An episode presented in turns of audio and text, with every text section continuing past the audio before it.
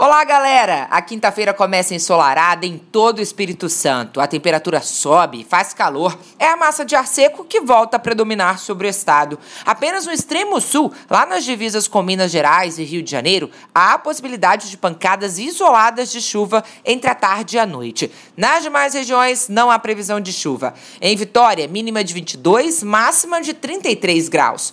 O vento pode soprar com moderada intensidade em alguns trechos do litoral, variando variando entre 5 e 10 nós, com rajadas de até 25 nós, predominantemente de norte pela manhã e passando a nordeste à tarde. As ondas ficam em torno de um metro, com ondulação de leste-nordeste e período de pico de 6 segundos em média.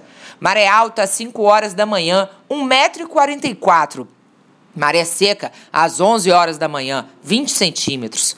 Eu, Agatha Vanza, fico por aqui. Obrigada pela sua companhia durante todo o mês de setembro. Amanhã, a Talita Carvalho volta à previsão do tempo. E você já sabe, para ficar por dentro das informações sobre o tempo em todo o estado, fique ligadinho na programação da TV Vitória e da Rádio Jovem Pan.